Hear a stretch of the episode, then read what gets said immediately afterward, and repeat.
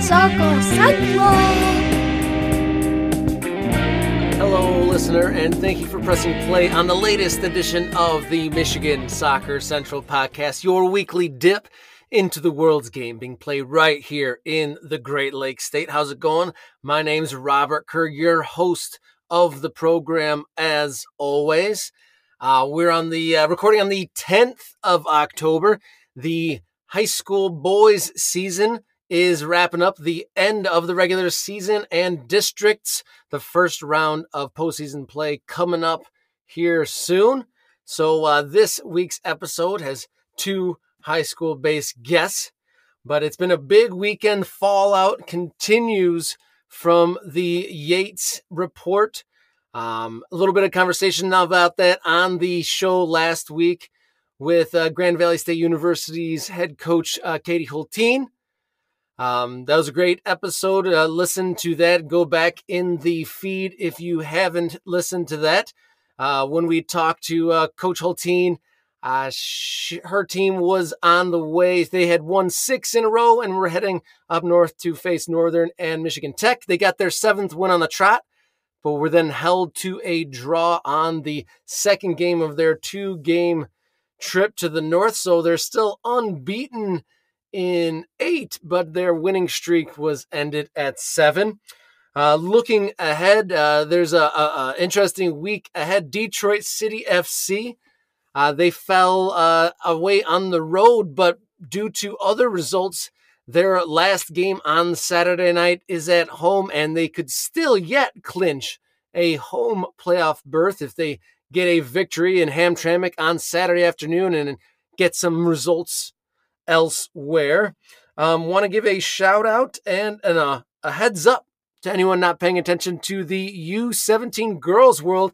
Uh, Michigan's own uh, Amalia Villarreal is on the women's uh, World Cup roster, which begins on the 11th. They play the hosts India so Michigan's own Amalia Villarreal and her U17 American teammates will face India on the 11th, Brazil on the 14th, and then the 17th they will face Morocco. So uh, some big things there from Michigander. Uh, all the best of luck to the Americans over there in India for the U17 Women's World Cup. Um, for more updates on Michigan soccer, a whole lot of high school updates as well as collegiate play. Um, all the levels of uh, soccer in the state are in action still, so a lot to keep up with. Um, so visit at MI Soccer Central across all social media platforms to get all of your uh, news and updates. And on this week's episode, we got two great feature interviews. And we're going to start off with probably the turnaround story of Michigan high school soccer. We got Nick Suarez from Ypsilanti Community Schools when he took over the team ahead of the 2021 fall season. Uh, the program uh, didn't have very many participating players. And uh, in the previous season in 2020, they went uh, absolutely winless. And this year, they uh, had an 8 8 and 4 record and uh, look to be picking up some steam heading into districts later in the week. So, a great conversation on a very different uh, program at Ypsilanti Community. So, tune in for that. And then, followed by a return visit from Brother Rice head coach uh, Dan Price. So, keep it locked in for two great interviews here on the Michigan Soccer Central podcast. All right, listener, back here on the Michigan Soccer Central podcast. Very excited for our next segment. We're going to be featuring one of the biggest turnaround stories in Michigan high school soccer this year. Very excited to be joined by a coach who's turned the program from 0 and 18 to 8, 8 and 4. Thankful to be joined by Ypsilanti Community Boys Varsity Head Coach, Mr. Nick Suarez. Thank you for joining us today, Coach. Yeah, thank you for having me, Robert. I really do appreciate it. You guys taking time to give us some spotlight. Yes, uh, no doubt. Like I said, uh, one of the turnaround stories of the year. Uh, you joined as, uh, as uh, Ypsilanti uh, soccer coach right ahead of the 2021 season. The program was winless, and from what I understand, there was a lot of mercies and forfeits and whatnot. Um, so when you stepped into the program ahead of the 21 fall season, what did you walk into? How, how was the job uh, uh, presented to you? And then eh, kind of our journey to where we are now at the end of uh, a, a, a really solid season. Yeah. So going into the situation, you know, that summer, you know, summer 2021, I I applied for probably a dozen jobs, you know, interviewed half a dozen. Um, and I was struggling to find a job. And luckily, I saw the position opened up and um, I got hired at the 11th hour um, by our former AD, Lawrence Reeves. And I was just thankful for the position. Um, so I had my previous stint was at Ypsilanti Arbor Prep. I spent two seasons there from 2015 to 2017. So I was familiar with the community. And for me, more or less, uh, I had saw what some previous head coaches were able to do there. Um, I'm not sure if you're familiar, but back in like 2017 and 2018, uh, Ypsilanti actually made a huge run in SEC White, um, and it was the talk of the town. You know, I was uh, I heard about some Romanian players, and I heard that they had done really well. At the time, Dexter was in the SEC White, and they uh, beat them. They beat Chelsea, and it was one of those things that I wanted to, you know, emulate that success. So going into into the situation at the at tryouts, we only actually only had like seven or eight players there at the time, and Coach Gio, the former head coach, he, you know, I, I was lucky to inherit some really really talented players, um, who are now seniors. Uh, senior Mustafa Mahmoud. Uh, we had who are one player who graduated, Gabe Downs. Dion Spiller Juniors. They're, they're really quality players. So, you know, a lot of them play like Dion. He plays at, uh, he's on, he's an uh, gold Wolves player, almost on the cusp of making that MLS, MLS next team. Um, Mustafa Moody plays for DCSE West. Uh, he's on the Rouge team. So quality players all, all around. So the biggest thing was how do we get more players through our program? So um, my big thing was my first language is Spanish, and I know there's a big Hispanic community, uh, primarily Central Americans. So we had a lot of Hondurans, uh, a lot of players from El Salvador. Um, I knew they were there, traditionally they're not trying out due to a lot of parents are skeptical. So I want to be like a liaison for the Hispanic community to be able to, to ensure them, hey, because uh, a lot of them deal with, you know, real life problems as far as you know deportation, um, their citizen status. So you know sometimes extracurriculars make it complicated for them, and you know get to and from practice and games. So that was was really crucial for me was how do we get uh, this Latino community involved and how we get how do we get them playing actively. Um, so yeah, spend a lot of time in schools. Uh, another big thing for Ypsilanti is that we have some uh, middle colleges that they represent us in athletics. So I spent a lot of time at Y High, uh, WTMC, and ECA, and um, yeah, it was really really instrumental in getting more players in the program. Year one, uh, we did really well. Really just focused on the varsity team at the time. We didn't have the numbers to field the JV team, and um, yeah, we finished second in SEC White, which was our best place finish in school history. Uh, a lot of, a lot of, I think, kind of went under the radar. You know, it's tough too because in Ypsilanti we don't get a lot of, you know, media coverage. Um, so I'm really thankful for you know you and Dan and giving us opportunity.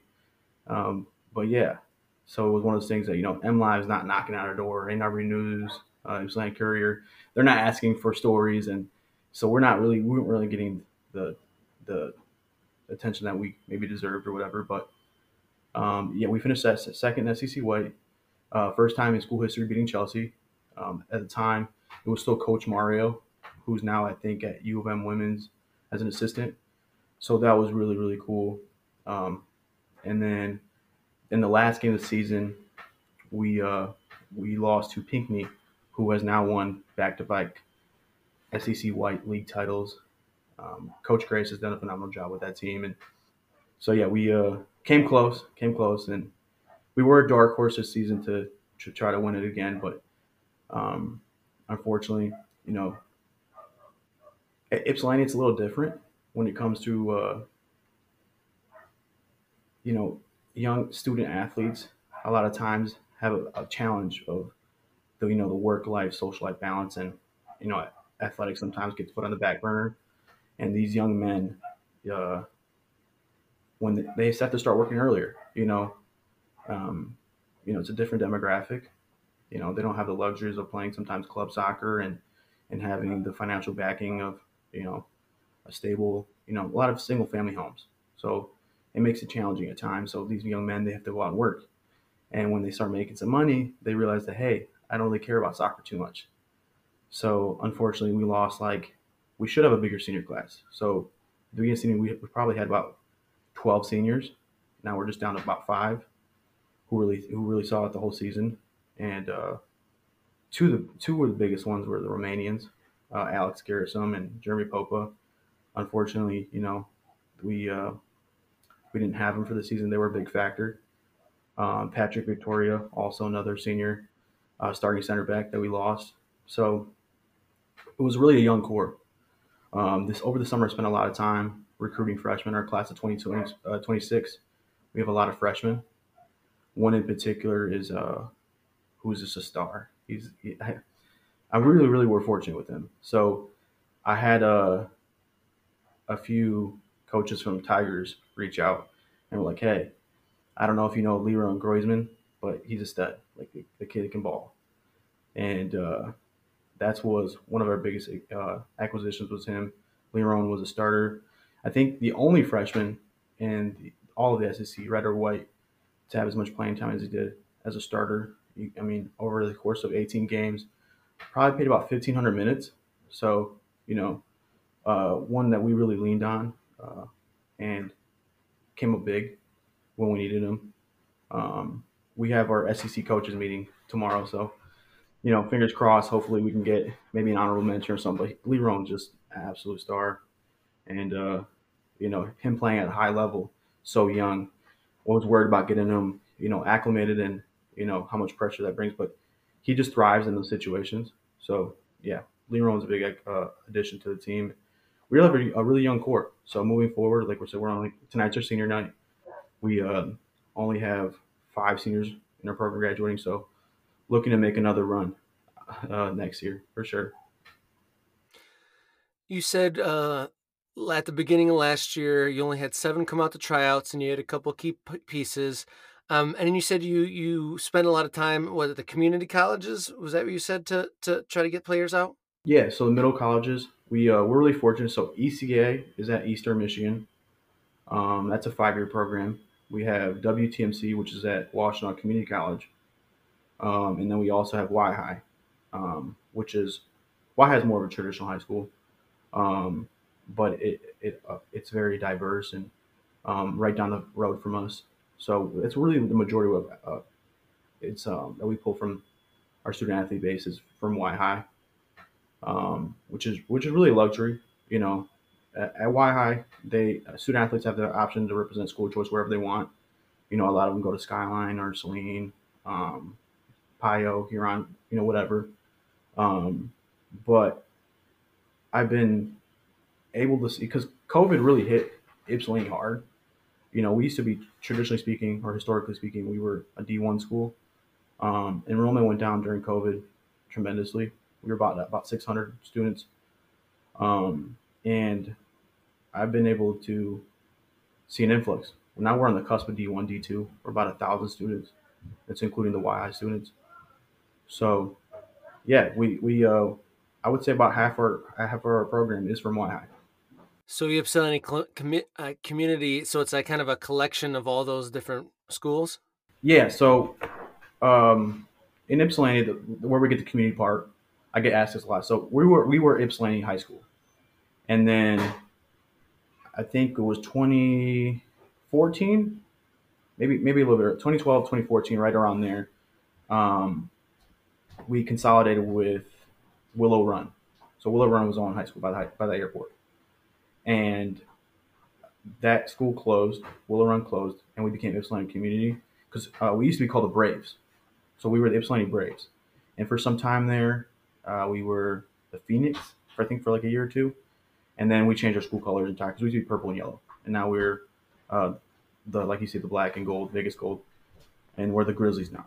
But uh, a lot of alumni, it's you know they still go by the Braves, and you know but they're proud to be Grizzlies, and it's cool because uh, my wife and I we were at uh, Ichiban uh, Steakhouse, Japanese Steakhouse, and I've never, I've, it honestly still kind of like starstruck or whatever. It was more or less, I had, I was sitting in there having the experience, you know, and uh, this older uh, alumni, he said, uh, "Aren't you uh, the the soccer coach guy?" And I said, "Yeah, I am." You know, it was kind of cool just have being, you know, being in town and rec- people recognizing me and stuff. So it, it was one of those experiences. Pretty cool. And so, what do you think was key to being able to uh, get more players out? How many came to? You said seven or eight in that the first year. How many came out this last year? So the first year one, our program was about twenty four guys or so. Um, last year we graduated five seniors, um, and then this this year between varsity JV and middle school, we're about 80, 80 players. Um, and the biggest thing for me, like I said, was was being able to get. We have a lot. We have a we have a Ypsilanti has a one of the biggest English to secondary learning programs. So we have a lot of refugees. Um, we have refugees from anywhere in Middle Eastern countries. We have players from Yemen, uh, Syria.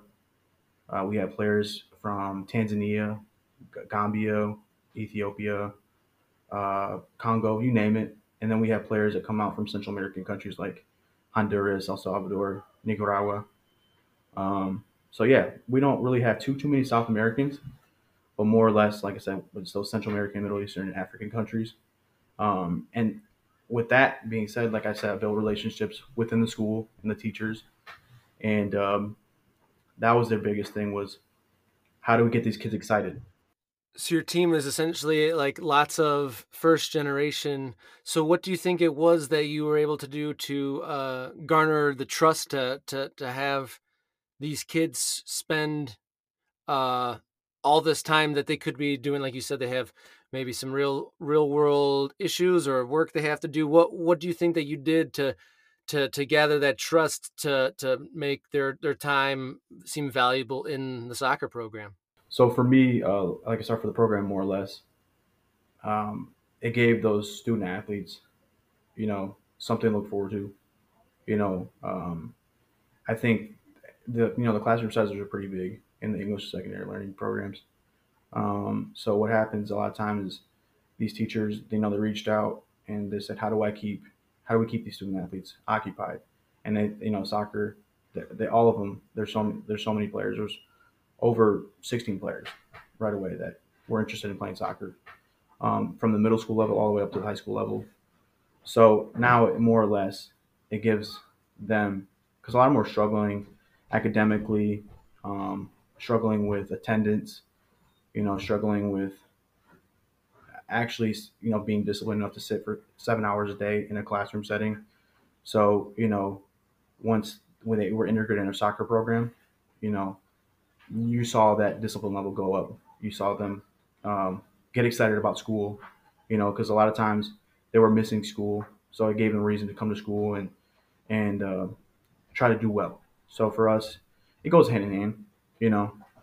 Um, but yeah, we were really fortunate for the, you know, like I said, two dozen players that we have from YCHS that that actually that come from all over the parts of the world. So, a lot of these guys, they've been here for six months. Like, I, you know, I kid you not. You know, it's crazy that, uh, like, uh, we have a freshman. His name is Jose Hernandez, and he, has been here since the summertime. And uh, he's from Honduras. That's great. So you so you, you you gave them the reason maybe some some kids that didn't see the value or didn't have necessarily the time to do that, but if you saw kind of a uh, you know reap what you sow sort of a situation, if you put the time in and you're great and uh, work hard, you you'll be able to be in this program that you know after school. Absolutely. Mm-hmm. Yeah, it was uh and it's every and every day there's more another student. I get so many uh, emails from my athletic department like, hey, we have a, a, new student that's interested in playing soccer, and that number continues to grow. You know, um, we're to the point where probably need to field a JVB team, you know, next season, uh, just because we have so many numbers and it's continuing to grow. And um, you know, we're really we're really really fortunate in that regard because you hear you know a lot of historically. I always get this all the time, so we get uh, I'll get parents, coaches, referees that be like that would just tell me like, oh, Ypsilanti used to be a doormat, or you know, you guys weren't very good, and you know, you really turn things around, and, that, and that's a huge compliment. Um, you know, because uh, the SEC is so competitive, whether you're in the red or white, to where, you know, like how do we bridge this gap between us and Ann Arbor schools? Because that's you know, you look at it and it's, you know, Huron. I was talking to Coach Gomez, and uh, he had over 80 players try out. You know, Chris Morgan at Skyline, you know, they got over 100 kids come out. Um, so you look at this and you're, you know, the players are there. You know, it's just more or less having, you know, having a coach that gets in there, gets uh, excited for them. You know, and that language barrier was huge. We have, uh, you know, I'm actively looking for, I think, an assistant coach that can speak Arabic because there's so many players that you know that speak Arabic, and I luckily, I, unfortunately, speak Spanish, so I was. Uh, it makes it easier, you know. But it's like even at halftime or uh, pre-game talks, you know, I got to say everything in Spanish first, and then I got to say everything in English. You know, it's one of those things because we have, like I said, these players they, they come here they don't speak a lick of English, so you know, that's one of the biggest hurdles. You know, our back line is uh is all made up of Hispanic players. So our captain Luis Figueroa, he uh, he really does a good job of translating, communicating, letting them know. Um, so that's one of the things too. Is like, you know, we have that's one of our you know, heard a lot of programs don't have to deal with stuff like that. You know, we we have a like I said, very culturally diverse team. But um, to to your point, yeah, like we uh, we're definitely looking to to bridge that gap between us and the other SEC, even the red schools, because a lot of time, you know, they uh, they treat the SEC white like we're the, uh, you know, uh, EFL, like we're the English Championship League, like because you know that's that's the really the league that everyone looks at as SEC red, you know, with it being so competitive with, you know, all those top tier teams. But um, you know, next season I'm, do, I'm gonna do a couple more crossover games, and just to test, just to test the team where we're at and see. Um, but I think that gap is closer than a lot of team, a lot of, you know, coaches programs think. You know, I think we're we're we're almost there. Um, but yeah, we're looking to to really really compete in in districts this year. We uh, our district draw traditionally we were in uh, district I think 23. So with the likes of like Mason, Pinckney, Chelsea, but now we're in district 21. So on Wednesday we'll we'll play. We'll start off, you know, in the first round against Carleton Airport, and then uh, the winner of that game will play Riverview. So, you know, a, a, a ranked team for D2, um, a team I'm very familiar with, you know, in my high school playing days. I graduated from SMCC, so uh, really familiar with the down uh, with the Huron League and the Downriver League. Um, I'm from Monroe, so the, you know, like I said, we, I'm very, very, very familiar with Riverview and what they've been able to accomplish this season. You know, um, but we we definitely have to work it out for us. But I think it's I think it's manageable. I think that a lot of times, you know, the golden situations, you know, we, we don't, they don't, we're underestimated, I think. So, but I, I know what our team's capable of. Like we play a very attractive style of football and uh, we're a very composed side. So for us, you know, you know, I hope that they don't take us too lightly. I think, you know, hopefully they do a little more research and know that we can we can play. That's very exciting to hear that uh, you went from kind of not having enough players to you know barely kind of filling a team, no JV squad, to now you you mentioned that uh, you might need a JVB, and uh, your first team you're you're thinking about testing yourself in in, in the red uh, with some uh, some crossover games, and the fact that you're you're you're thinking that progression and that's great to hear that you're also getting recognized. You said that uh, you're getting some some emails from from parents and administrators uh, about the turnaround. Yeah, refs. You know who you know, all the time, every single day. Like I said, they uh they, they people always say I love what you've done with the program. You know they they look good. They look competitive, and um, you know we uh we won some. It's it's like I said, the, there's only six teams SEC White with us, Adrian, Tecumseh, Jackson, Chelsea, and Pinckney, and um, it, they're they're every team is comes out to play. Like last week, uh, we we suffered a tough loss to Tecumseh, and you know that's my first time losing to Tecumseh since I've been at the program. But you know, like that's how it is. You know, they're just teams. Jackson, they gave us run for money. Adrian did. You know, Pinckney really ran away with the league this year. You know, they went ten and zero, oh and you know, handled the business. But they that senior class, you know, that was their there was this has been their their last two years been their, their time. But um, you know, it's just one of those things you just never know. Like we we kept we kept uh, Chelsea at bay this year. We at our place we tied them 0-0. I thought we were you know the better team. Um, Coach Tom's you know he's got a really good side, and um, you know it's unfortunate we couldn't get the ball in the back of net, but you know it's just how the nature of the league. It's just you know I think one of the toughest outside the KLAA, and um, it's it's just you know that Downriver League, some really good leagues, but SEC White, you know, I think a lot of times gets uh, goes on the radar. You know, like I said, I think the red kind of outshines us at times, but uh, every team in our in our league is very competitive. Uh, going back to your note about uh, some of the uh, on top of the some of the difficulties you said uh, about uh, the construction of your team, or just added layers where uh, you said your back line all speak Spanish, but then there's uh, English speakers and then Arabic uh, speakers. But that al- almost speaks to the beauty of the game of soccer or football. That while probably there's some some difficulties communicating, there is the the baseline of the game that is universal. Absolutely, yeah, absolutely. So we even have players that speak Swahili, French. Um, I mean, really, name it. But yeah, it's you know, it's it's the it's the beauty of it. You know, people understand nonverbal cues, and you know, it, it's it train it's like you said, universal, and the guys, you know, play to each other's strengths and weaknesses, and you know, we we spend a lot of time in the off season, so like they've really become like a, a well-oiled train, and they just keep keep on pushing, and um, I'm, I'm really happy with the progress we will make. I think um, it was heart wrenching in the sense that we probably wanted to win more SEC games this year, some more conference games. Um, we uh, we had a target and a goal set in mind. You know, like I said, that we think really really wanted to uh, try to win the league this year, but you know, it just wasn't our time.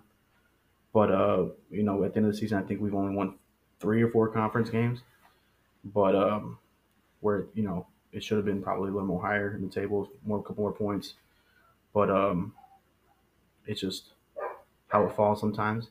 You know, you, you know, like I think a lot of times I like to compare it to you know Jurgen Klopp side, you know, and where Liverpool stands on the table currently, and you know, even with all the depth they have, you know, it's just one of those things you, you look at. You can have a great team on paper, but sometimes it doesn't necessarily translate to the results you want. And, um, you know, I think that at the end of the season, you know, we were just really happy to to have played at high at a high level, you know, and you know, unfortunately, like it's just how it goes. Sometimes you can't get the ball in the net, and but um, we had great opportunities, some great memories, you know, and I think that it's not over in in in that regard. Like I think uh, my seniors, they really, really, really want to end on a historic note. So that I think that, uh, and I believe that you know we could really try to make a push this postseason. I think that that's where everyone put their uh, their you know that's what after conceding league titles, Pinckney won it pretty early in the season. You know, they didn't drop any points. I mean, Coach Grays did stellar side and they did everything right. And I think that's where the energy shift and we're now, you know, three days away from from first round districts and we're locked in and you know, we're hoping to really try to make a push in the postseason. Yeah, your team. It seems like there's a lot of room to optimism. You said you wish you maybe won some more regular season in conference games, but um, you have some seniors that really sound determined to make a mark, and then uh, some of the most competitive freshmen. You said you have freshmen that played more minutes than, than than anyone else. So it seems like there's a bright future. Do you think your team is on the upswing of form heading into this postseason? Yeah, you know, um, we uh, one of our biggest hurdles and obstacles we had to overcome was uh, our goalkeeping. You know, so uh, we were really fortunate to find Stefan Ruvaguka.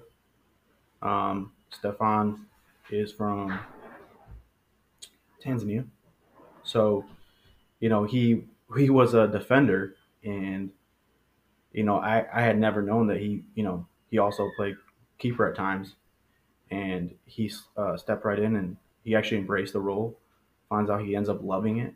So that's something we found out late in the season. Um, so we're really fortunate for Stefan.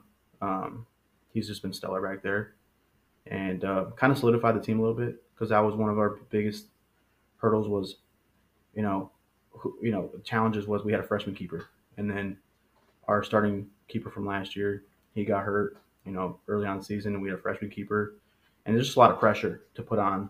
You know, a goalkeeper, and then I just you could tell that you know we're not a team to kind of point fingers and and uh, blame others, but you can sense that in the locker room is you know the they're looking we're looking for a solution, you know, a more long term solution, and then it was right underneath our our noses. We we didn't know that Stefan. Sometimes, like I said, the language barrier thing. You know, we didn't know he. You know, he hadn't communicated to us that he played goalkeeper and he stepped in one game and right away we knew like, wow, this is the the the solution to all our problems. So yeah, well, that was one of the biggest additions. And going into the postseason, I think the team feels more confident in that regard, knowing that that that you know problems been solved. And um, I think more or less like uh, we kind of struggled. There was a lot of pressure on Mustafa, our senior captain, to uh, score goals. You know, and we've been able to alleviate that. We have a a German exchange student. Uh, his name's Philip Kallmeyer. So Philip, uh, he's a sophomore, and he came in, um, and that was blessing halfway through the season, you know, and he, he was a field hockey player, and and uh, coming to America to try something new. Um, have very little soccer background, but I think in Germany they play so regularly, even in it's you know backyard football or football, you know, they uh, he was good enough to slot right in to starting 11, and he's been able to help Mustafa in that regard with some really clutch goals. Uh, he had two um, against Adrian. He had a big one uh, against Tecumseh last week. So in those clutch moments when you know the pressure's on, you know he he can score goals. So that's yeah, absolutely. I think we're on the postseason, um, flying high. So we're excited. Wow, it seemed what a what a roller coaster uh, of a season it seems like as far as uh, an ever changing uh, roster. You said uh, some guys uh, left to work, and then uh, you had an injury to your goalkeeper, but you also had a surprise stud goaltender step up um, that you weren't expecting, as well as an exchange student come in. So quite quite a ride for your lineup there at Ypsilanti, and um, uh, moving forward into the postseason. Uh, I hope you all the best and and really. Coach Nick Suarez, thank you so much for all of your time to, to spend with us here on the Michigan Soccer Central podcast. Yeah, I appreciate you having me on, Robert. Thank you again. Yes, all the best moving forward. Take care.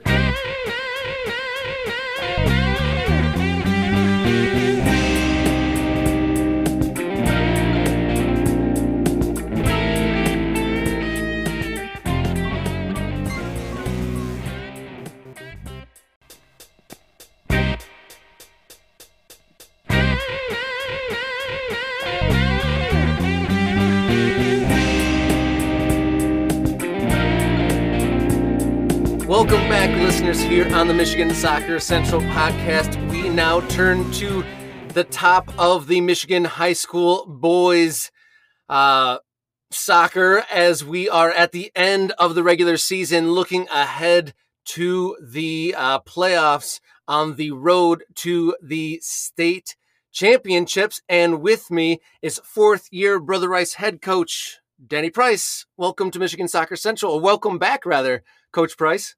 Yeah, thanks for having me on again, Robert. Appreciate it. It's um, I really enjoyed the last one that we did. Um, so uh, thanks for thanks for having me on. Yep, uh, fourth season at the helm of Brother Rice. You uh, just finished your regular season with a record of nine, three, and one. Um, how does uh, this? How do, at this vantage point in between the the regular season and then kind of waiting to see who you draw in the uh, playoffs here? Uh, what do you think of your season at this point? It's been good. Um, you know, I think going into the playoffs last year, we were at, um, you know, I think we were 500. I think four, four, and four. I think going into the season last year. So, I mean, you know, during the regular season this year, we've obviously made some significant improvements. So, um, but I don't think we've peaked yet. You know, I, I, don't think we've we've actually seen our best soccer. It's been there in moments, um, but I don't think we've we've actually seen our best soccer at this moment uh, in time in the season. Um, so last year we we kind of saved everything for the playoffs. But um, you, you, know, we uh, you know this year it's, it's been it's been positive. You know, it's been good. Um, but um, yeah, I don't think you've seen the best from us yet. Yeah, last year you said it was around 500, and then you end up going to become a uh, state championship finalist after a region oh, winning the uh, districts and the regional. So um, I guess I was going to ask about the composition of your team. Do you have a lot of returners from that side?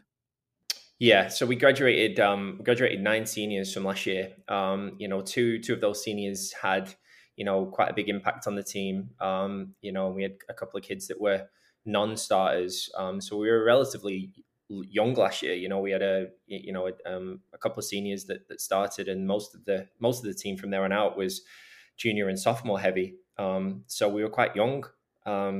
everybody from that junior class returned this year, um, you know, which was really nice. And then we picked up some really, really, really talented kids that came in on transfers, and um, you know, our freshman class grew exponentially. You know, um, if you look at our um, you know JV team this year, they've they've made some significant improvements as well. So, you know, the future for the next four years is is, is going to be really bright. Uh, in your fourth year at Brother Rice, has there been any uh, players that have been with you for four of the years? Yeah, yeah, they have. It's a, kind of an emotional one this year for me. I think you know, just um, obviously it's my fourth year, so it's you know taking over from Barry Brodsky four years ago. This is kind of like my first kind of four years run with with with um, four or five players that, that came through that class. So you know, Henry Allen, our, our starting goalkeeper, Joe Brook, Liam Hemming you know, and several others to name a few that, that came through in, in that class. Phil Chumnecki, the captain, who was, uh, you know, instrumental in our run last year and, and scored the, um, the, winner in the uh, semi state semi final from the penalty spot. You know, he's been with me for four years as well. So, um, you know, to see them grow over the last four years coming into this year and then, you know, hopefully making another run at it will be, uh, will be really nice is that one of the most rewarding parts uh, as being a, a coach in, in, the youth realm is, seeing those incremental improvements and then kind of seeing the where they were when you first met them and where they are now? Yeah i think so. I mean you know you, you always want to see players grow um, you know personally and, and professionally in what they're doing you know on the field. Um, you know it's been it's been great to have you know growth um you know for, for them as individuals um you know and just watching them go through the the academic cycle as well you know i think we're so you know that the school is so profoundly um, um well known for its academics as well as, as as its athletics and you know watching them grow in academia as well you know some of these kids are going to some great schools you know because of what they've done in the classroom not only what they've done on the pitch as well. But um, but um, yeah, seeing them grown growing from what boys at 15, you know, to now men at 18 years old, you know, it's it's been quite a remarkable turnaround, and you know, um, nice to nice to finally see them off in a way. So, kind of at a, a reflective state of the season, um, what were some of the highlights, and then uh, some of the the tougher times of the regular season so far? I think some of the tougher times was, um, you, you, know, we, we talk about consistency a lot. You know, we talk about consistency and performance, and um, you know, I, I don't th- like I said to you before earlier. I don't think it's kind of come together for us yet in in a in, in a in a grand way. Um, we're still seeing moments in games where we look like the team that you know that everybody expects us to be. You know, we're, we're not really a traditional high school team. You know, we're we're, we're quite a very very talented group of players that that move the ball back to front. We build from the back and you know make the game look easy on the eye, so to speak. Um, but it's been there in moments. So the, the difficult part for me as a coach is not to see that consistency. Um, we just recently played um, Warren de La Salle away um, in our kind of like our uh, cumulative game in the Catholic League. Um, and it was the first time all season that they've put together an 80 minute performance, you know, in terms of our principles and style of play, which was really nice to see, you know. Um, difficult moments with the two CC games, you know, during the regular Catholic season. You know, they're a great team uh, with a with, with a great coach, and, and obviously they're setting standards in Division One right now. And those are two difficult games because the first one at home was was kind of a you know, it, it, the second half got away from us. I made some decisions, you know, tactically um, that um, you know that weren't the best decisions to make as a coach. And you always go through those moments where you take a chance and you, you know you you make you make changes thinking you can get back into the game and and it doesn't go your way. Um, you know, and, and we got opened up. But you know, the the game away at CC, you know, we were absolutely fantastic. You know, the game plan was was um was, was working to a T and we actually went one 0 up, but you know some officiating decisions actually changed the course of that dynamic in the game. So it was um, you know it was a different one, but um, no, the positives are the positives are there. You know we've we've seen the moments. You know um, early on in the season, U of D away was a was a was a great great performance from us, um, especially in the second half. You know, um, but um, yeah, you know, just little moments have made made things positive for us. You know, little moments of, of, of play. So happy with that kind of looking forward to uh, the, the the playoffs here. So I, I understand you're a first round bye, and and so um, what are some of the teams that you, you might be facing here in, in your first round of uh, participation in the playoffs? Yeah, so we got a bye this week. Um, so we play um, in the district semifinal next Tuesday um, at five o'clock, and we will play the winner of Avondale High School and Waterford Kettering, who are the host um, school for not only districts actually, but for regionals as well, our region. So, you know, it's going to be a familiar place for us, hopefully, over the next, you know, two, three weeks. Um, and then the other side of the bracket is um, uh, Cranbrook, Orchard Lake, St. Mary's, uh, Pontiac, and Madison Heights Lamphere. So, you know, all opponents that we we kind of knew and played last year in, in, districts. You know, so we you know we know them quite well. Um, but yeah, we'll we'll end up playing the winner of um, Avondale and, and Waterford Kettering. Obviously, you you referenced uh, the Catholic Central and how they're they're really leading the way and setting the standard. Have there been any teams that have been a surprise in the Catholic League? Um, it's you know it's it's such a it's such a difficult league. Um, you know, I, I you know obviously I'm quite new to to high school soccer in, in, the sense that you know I've only been in it for four years, but you know Kevin to it and you know Thaya Mukhtar and Jean have been in it you know for for a lot longer than I have. Um, and I I've always said that you know the Catholic League is the hardest league conference to play in across the state. It's it's it's um it's not only bruising on the players, but it's also very emotional because you want to beat your Catholic rivals. You know, um, so it's it's quite a difficult league to play in.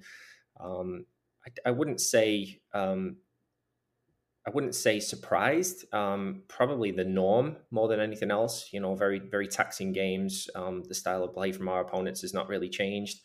Um, I was quite surprised. Um, uh, you know, obviously Catholic Central they graduated quite a lot of boys last year. Um, I wasn't sure of the quality that they would have left over. You know, this year, but you know, with Kyle coming back and, and Ali Jaffa, you know, they're just great players to play against. So, you know, they were they were positive and you know when they're on they're on they're, they're just difficult to stop so um, you know that that was surprising especially in the first game you know um, but uh, yeah no just i mean normal for the most part you know I forgive my naivete with how the uh, the the playoff structure works, but is there a possibility of you, uh, or at what stage, if if if things go your way in these opening rounds, is it possible to have a, a another clash with uh, Catholic Central? No, because Catholic Central Division One, we're Division Two, um, and um, we are we potentially on a collision course with Warren De La Salle again. Um, if you, if you look into the later rounds, especially when you get to regionals. Um, we we've both ha- we both have a bye in our district, um, and then they will meet uh, in the semi-finals with their other opponent. So they've got two more games to get through before the regional semi-final. Um, but we we will potentially meet in the semi-final if we both win our district. Um, so that's a it's a clash again. You know, a little bit of emotion, but um, you, you know, uh, you know, you just you, you look at you look at the way that you performed last year in the playoffs, and I think one of the things that um, that our guys can rely on a lot is experience. You know, um, they've been in big games. You know, this group of players have been in big Catholic League games now for four years. Um, they were in big district games, big regional finals last year, and a state final where you know they narrowly got beat two one by Grand Rapids Christian, and, and were absolutely phenomenal in the second half, and really should have got back on terms in that final. You know, um, so they've got a lot of experience. They can deal with these types of games um, now. And if the playoffs are anything to go by, it's where we where we thrive the most. You know, I think if you ask any high school athletic soccer player or any high school player that's playing any sports under the lights in the cold in October, November, it's it's the best time best time to play. So uh, our lads generally uh, show up and, and and play for those games. So I'm looking forward to that. So if things go the right way, how many playoff games will you have to win to get to that uh, state final?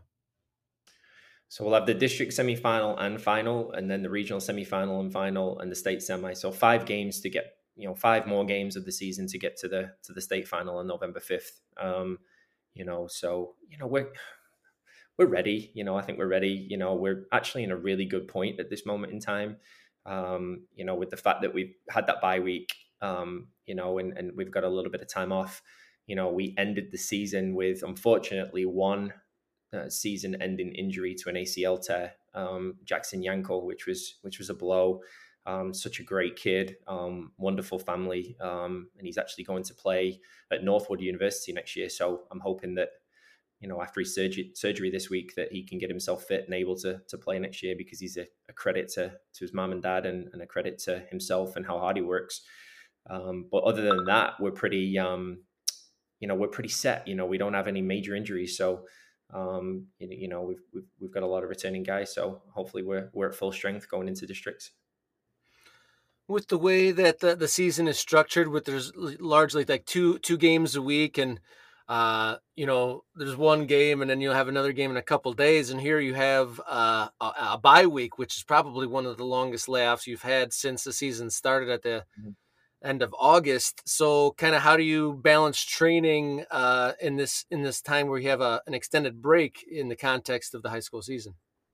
Try and replace everything. You know, I think you know you used to two games a week, so you know we, we gave them a little bit of time off last week, and they're coming in this week to do some fitness work and you know and keep the the clock ticking over, so to speak. But you know, you try and replace it. So you know, fortunately, we've got a large enough you know roster where we can have intra intra varsity scrimmages so that we can replace a game, you know, so we can have an 80 minute game ourselves on the Tuesday and Thursday of that week and kind of replace it. So it's, you know, they're still keeping their game fitness as well as their overall fitness. But, you know, it's just, you know, it's just tweaking things at this point. I mean, we're not really going to do anything new to, you know, you know, we, we are who we are. Um, we have a good style of play. We have a, a good system. Um, it's just fine tuning some details, really, to be honest with you. It's not, you know, there's not a lot of change. It's just, fine tuning the set pieces, fine tuning the way that we play, a little bit more consistency in front of goal, and you know we'll, we'll see where we go from there. But you know it's it's business as usual. We'll, we'll be ready for next Tuesday. Um, kind of more of a, a, personal coaching question. You said that uh, uh, you're somewhat new, uh, fourth year in the high school coaching world, but you're an experienced coaching otherwise. How does uh, coaching a high school team uh, different from uh, the club stuff you've done previously? It's different because you see him every day.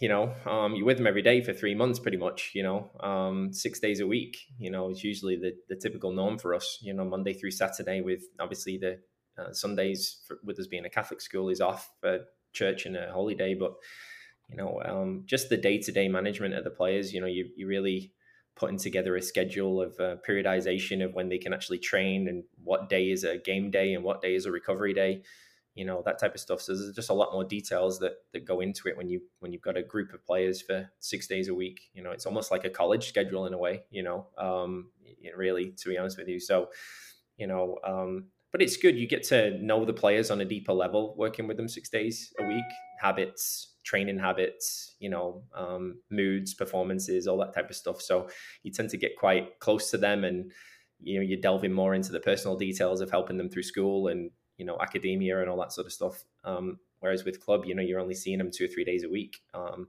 but the quality is just absolutely fantastic at club. You know, it's it's great. You know, um, so you know you kind of get the best of both worlds, really, being a, a, high school coach and a club coach. And so, do you are you doing that both at the same time now currently? Yeah, I'm I'm working, uh, continuing to work with Liverpool. Um, you know, as director of operations, and um, and I'm coaching uh, two of our ECNL girls teams as well as uh, one of our pre ECNL girls teams. So a little bit different, you know, going from high school boys into in, in, into the female realm at, at the ECNL level. But um, our ECNL program is thriving right now, and you know it's headed up by Demir Mutfari and and Andy Wagstaff, Maris Lupinik, who are just wonderful coaches and great mentors to me. So um, you know we are we're doing very well in in, in that um, landscape at this moment in time. Our ECNL program is thriving, so it's very very enjoyable um, to go from high school training at you know three o'clock to four thirty, and then jump into club. I kind of get the best of both worlds in the game that I love. It doesn't really feel like a job. It's it's more of a I get paid to do a hobby, you know. So it's it's it's wonderful, you know. Well, Coach Danny Price, uh, with that uh, jam-packed schedule of uh, coaching uh, teams uh, left and right, uh, as far as Brother Rice, good luck and all the best to you um, as you proceed into the 2022 uh, Michigan High School State Playoffs. Yep. thanks, Robert. Appreciate it. Um, hopefully, we're uh, lifting a, a, trophy so you can post it on your Instagram pages. Sure thing. Thank you so much. All right. Thanks, Robert. Take care. Almost through with this episode of the Michigan Soccer Central podcast. Thank you for tuning all the way through, listener. It's been a pleasure. Thank you to my guest, Danny Price, and Coach Nick Suarez, a couple of excellent high school coaches and very different programs, but both excellent stories. Really enjoyed those. And thank you to all the guests that have joined me here on the Michigan Soccer Central podcast. We've got a handful of episodes on the YouTube channel. And uh, compared to the other platforms, not so followed is Michigan Soccer Central. So be sure to follow and subscribe to the Michigan Soccer Central YouTube channel and then uh, go back through the last 70 episodes or so. There's a little bit of everything interviews with players, coaches, media members, uh, administrators, and owners. So uh, go back through the Spotify audio playlist. All of our episodes are up there. So, a uh, big week ahead, and I hope all the best for all of the teams and uh, thank you to Jenny Hajnaki for editing the program as always. Uh, thank you to the Michigan Soccer Central core team for uh, helping me put all this together and making MSC what it is. And I got a busy weekend ahead myself. In addition to all my youth soccer duties, I'm also going to be on commentary for the Michigan State Cup, the uh, uh, the finals are happening this weekend at the Legacy Center out there in Brighton. So hopefully my voice will still be intact come this time next week. So very excited to do that. Um, but whichever way uh, your soccer interests take you, until next time, everybody, please enjoy your soccer.